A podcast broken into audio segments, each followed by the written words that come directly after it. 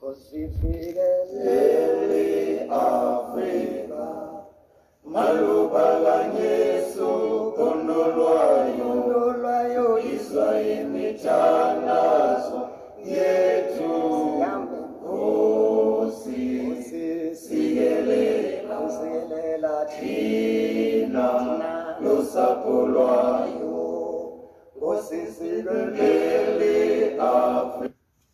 So the year is nineteen ninety and Nelson Mandela has just been released from Parliament, and we have the the uh, unbanning of the political movements that have fought against apartheid. Because remember, we said that we can have a legitimacy crisis in a country like we saw in South Africa, and the legitimacy crisis occurs because people do not believe in the validity of the laws that are being passed by Parliament. And in this instance, we spoke about this intricate web of of apartheid laws that were designed to oppress black people and to ensure that white people would be superior, right, to be considered superior. And because of these laws, we had this legitimacy crisis in our country. We had these political movements. It's now nineteen ninety, and we see these political movements now being unbanned following the release of Mandela in nineteen ninety, right?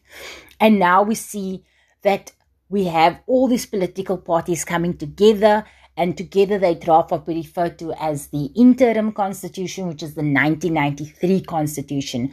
And the reason why we refer to it as the Interim Constitution is because of the fact that it was only meant to be transitionary. It was only meant to be our constitution for a short period of time, for an interim period, right? And so this was, this served as the Constitution of South Africa until we had a newly elected uh, government, and this uh, newly elected parliament, in essence our Constitutional Assembly, the Constitutional Assembly were then responsible for drafting a new new constitution, which I would say, inverted commas, is our final constitution. And this is the nineteen ninety-six Constitution, and this is the constitution that you'll be dis- that you'll be studying, right?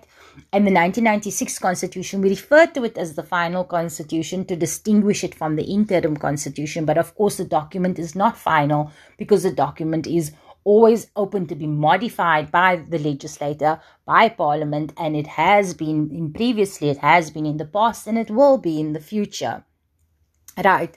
So now what we have now is we have this nineteen ninety-six uh, Constitution, and we we know, we've been taught that the nineteen ninety-six Constitution is supreme. It is the supreme law of the land.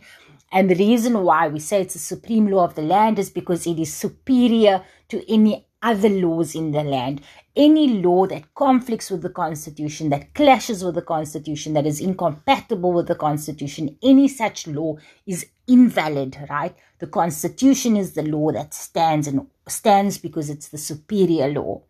And so what we see now is that our Constitution, in our nineteen ninety-three Constitution, we speak about the Constitution serving as this, this bridge from this oppressive past um, and hurtful and damaging and racist past into this transformative future in which South Africa is a, a society that is governed by racial equity. Um, and so we see this, this bridge being spoken about in the interim constitution. And now in the final constitu- constitution, the drafters designed the constitution in a way that the constitution is supposed to serve a transformative function, in that it has to help carry our society from our oppressive racist past into a better, more equitable uh, future, right? A society in which we all uh, are treated as um, equal human beings, all worthy of respect. And so we see, following the nineteen ninety-six Constitution, and we see the Constitutional Court, and the Constitutional Court has used the Constitution to hand down a number of judgments that one can consider examples of transformative constitutionalism. So I'm just going to take you through one example, which is the nineteen ninety-eight case uh, around sodomy, right? And in this particular case, the Constitutional Court um, had to decide on whether or not particular provisions of legislation that held that sodomy was a crime was compatible with the Constitution, was incompatible with the Constitution, right? Because, of course, the Constitution would be the supreme law. And the Constitutional Court ultimately found that this uh, legislation that criminalized uh, sodomy, right, that criminalized sex between men, was unconstitutional because it degrades men and it, and it, and it devalues gay men, and it violates their right to equality, and it violates their right not to be discriminated against, and it and there's no legitimate reason, right? There's no legitimate reason why the right to equality, the right to privacy, the right not to be discriminated against unfairly, there was no legitimate reason why these rights should, should be limited.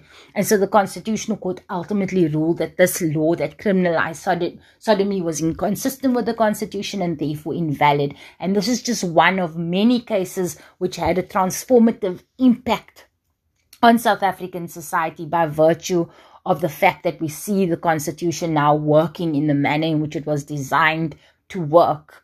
And so ultimately this concept around transformative constitutionalism and the use of the law to effect positive social change and to move away from our, our, our oppressive past, to break free from the chains of our past, we will see this theme throughout our law studies, this theme about transformative constitutionalism. So it's a very important concept, and you must make sure that you understand the concept. And now we've reached the end of our entire journey through South Africa's, um, the evolution of South Africa's legal landscape and the development of, of South Africa's legal history. And so now we will move on to, to the more exciting stuff about South Africa's laws in the present.